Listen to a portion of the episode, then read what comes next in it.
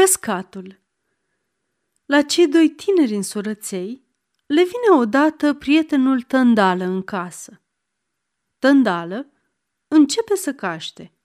Femeia cască și ea. Când îi vede păcală căscând pe amândoi în același timp, crede că sunt semne de înțelegere de ale lor.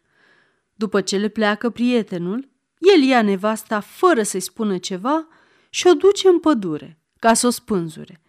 Aici, oprindu-se la fiecare arbore ca să vadă care are crengi mai bune de spânzurătoare, femeia își pierde răbdarea și zice Dar ce umbli, bărbate, din pom în pom, ca și căscatul din om în om?" Dar căscatul așa umblă? Păi cum?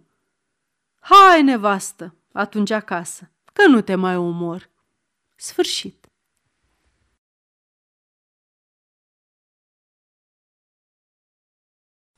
Aceasta este o înregistrare Cărțiaudio.eu. Pentru mai multe informații sau dacă dorești să te oferi voluntar, vizitează www.cărțiaudio.eu. Toate înregistrările Cărțiaudio.eu sunt din domeniu public.